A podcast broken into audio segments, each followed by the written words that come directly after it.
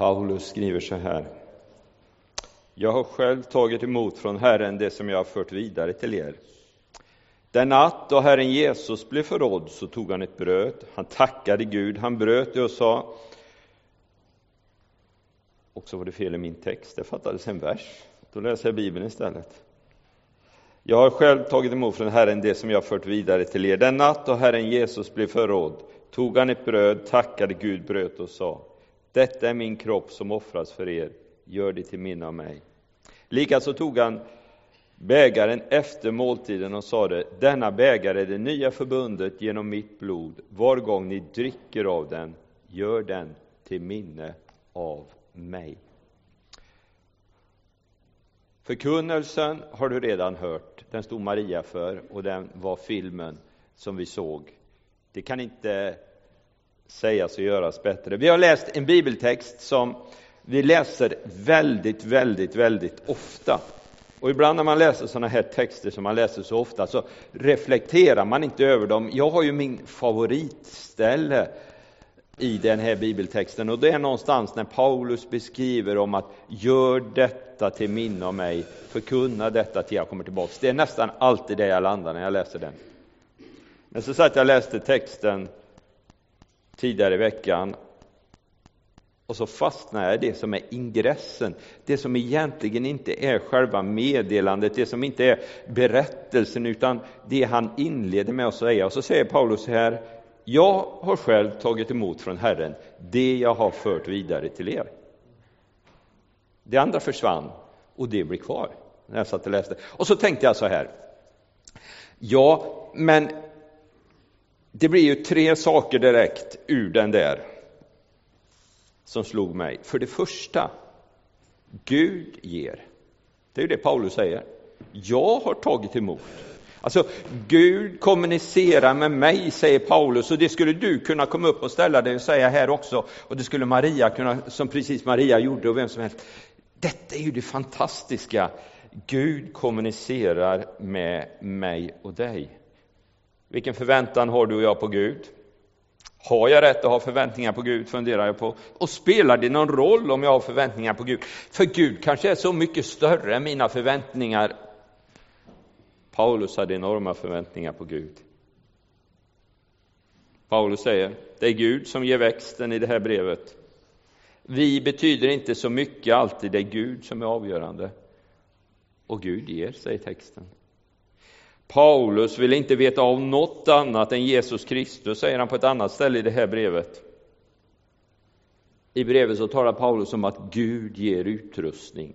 Gud ger tro, Gud ger möjligheter. Det är det som lyser igenom hela tiden. Det andra som jag fastnar för i den här ingressen, det är just det här att ta emot. Att ta emot. Jag vet inte om du är drabbad av den där mentaliteten eller attityden som vi så lätt drabbas av. Den här kan själv, gör själv, är bäst själv. Och när jag satt här på bänken så funderade jag, vad är orsaken till det? Ja, orsaken kan ju naturligtvis vara, och kanske är så med rätta, att du tycker att du gör saker bättre än de andra, för du har bättre kompetens på det här området. Det tycker jag ibland att jag har. Allt för ofta tycker somliga i min omgivning. Och det har jag ju inte får jag konstatera med smärta. Men jag tycker det, och så agerar jag utifrån det hela tiden. Jag tycker att jag är bättre. Eller också kan det ju vara så här, den här gör det själv och kan själv-attityden kan ju faktiskt bygga på att jag inte vill blotta mina svagheter. Att jag inte vill tala om att jag är beroende av någon annan, så jag gör det själv. Att jag inte vill tala om att jag har inte full koll på läget, att jag inte har full kompetens. Men Paulus har insett en sak. Jag behöver ta emot det Gud ger. Och det tycker jag att du och jag ska göra också. Vi har fått det förstånd, vi har fått gåvor och olika möjligheter, det ska vi använda till max, men vi ska inse att näringen, energin, det profetiska tilltalet, utmaningen, fostran, tillrättavisan, helande, allt det där har sin grund i Guds givande och du och jag ska ta emot att leva i beroendeställning. Också den sista, och sen är ni välkomna fram och ta nattvarden. Gud ger, du och jag får ta emot det, precis vad som händer idag. Men Paulus säger en sak till. Jag har fört vidare det jag har fått. Det finns ett ganska roligt program på Discovery. Det kanske finns många roliga, men nu tänkte jag på ett eh, som handlar om en antikhandlare i södra England, någonstans bort i Cornwall eller någonting.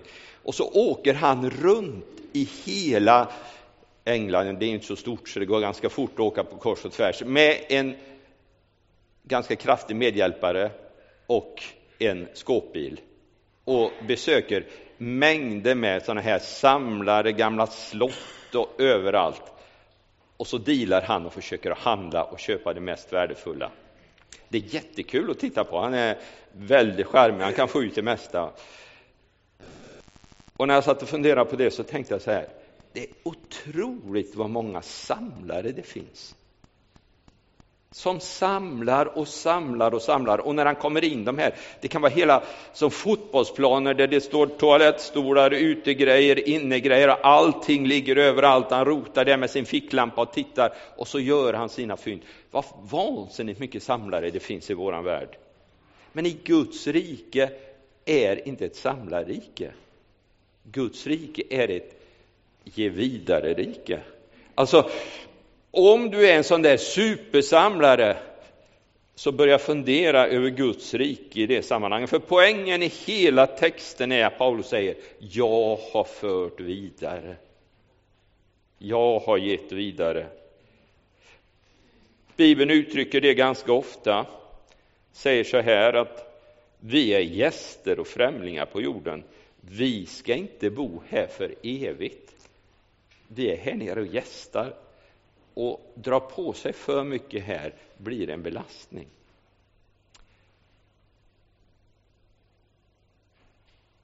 Vi har hört, vi har tagit emot, det ger jag vidare, säger Paulus. Fundera på de tre små sammanhangen den här veckan. Fundera på över, dem, över ditt liv och vad som händer runt omkring. Och tänk på dem nu när du går fram till nattvarden. Gud har sagt att vi ska fira nattvarden. Paulus har förmedlat det och vi ger det vidare till varandra. Välsigna dem som står runt omkring dig, välsigna människorna och välsigna hela den här dagen. Välkomna fram. Så ska vi bryta brödet, vi ska skifta kalken mellan oss och du ska få vara med. Herre, jag tackar dig för att vi den här stunden får bryta ett bröd, Herre, som en symbol för att du bröts ner för vår skull, för att du dog på korset, Herre. Tack att du uppstod, tack att du lever idag, Herre. Tack att vi får ta del av det du ger och föra det vidare, Herre.